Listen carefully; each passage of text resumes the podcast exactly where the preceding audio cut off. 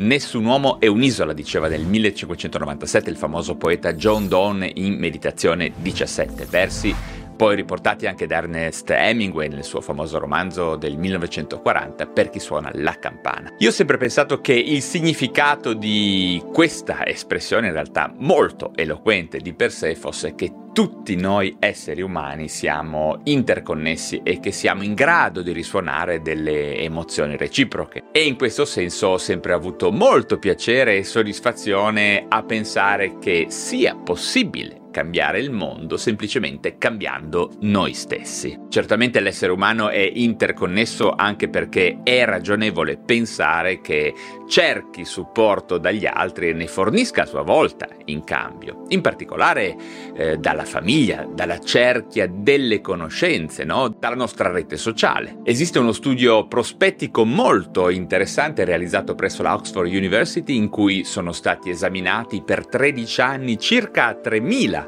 persone ultra cinquantenni e si è potuto dimostrare che coloro che possedevano una famiglia ed una buona rete sociale manifestavano una riduzione significativa della mortalità per tutte le cause. A riprova della correlazione tra disposizione a costruire una rete sociale in risposta alla ricerca dello stimolo di sicurezza e di eh, supporto, ci sono molti studi sperimentali che dimostrano come la presenza di uno stato ad esempio infiammatorio diffuso in un animale da esperimento, induca una maggiore attività dopaminica nei circuiti del reward, dello striato ventrale, alla vista di persone amate e vicine intorno a loro. Diciamo che la ricerca di protezione in risposta a timori o a veri e propri problemi di salute induce la socializzazione e porta a un suo consolidamento. Tra i fenomeni più controproducenti in assoluto alla socializzazione sono da ricordare certamente la tendenza a rimuginare e la sospettosità, la paranoia.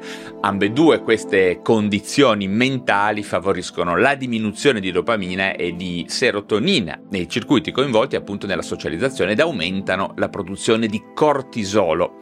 In conseguenza di ciò, i soggetti con funzionamento diffidente rimuginativo possono immaginare di essere maggiormente al sicuro da soli piuttosto che con altre persone. Quindi possiamo comprendere come la solitudine possa essere sia causa che conseguenza di diverse alterazioni neurobiochimiche e neuroanatomiche del cervello. Gli aspetti neurobiologici della solitudine includono quindi l'attivazione del sistema di stress e la riduzione dei livelli di neurotrasmettitori come la dopamina e la serotonina. In conseguenza di questo abbiamo delle evidenze nette di come la solitudine influenzi degli importanti parametri di salute come l'incremento dei livelli di alcuni marker di infiammazione, PCR, proteina C reattiva ed interleuchine, ma anche un aumento della reattività generale di tutto il sistema immunitario. Inoltre la solitudine ha conseguenze anche sulla neuroanatomia del cervello, con modificazioni evidenziabili chiaramente alla risonanza magnetica. Vi segnalo uno studio apparso sul eh, New England Journal of Medicine verso la fine del 2019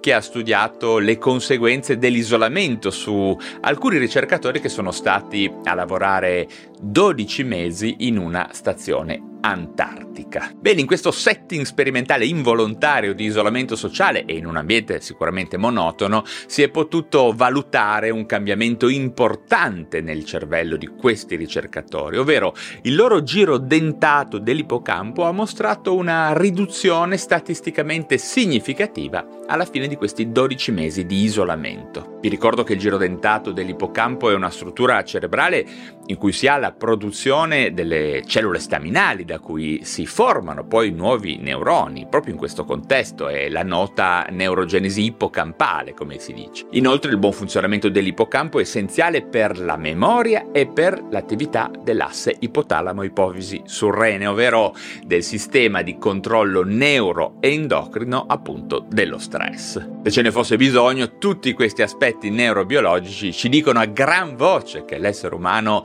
non è stato fatto per stare da solo, non è costituzionalmente un animale solitario.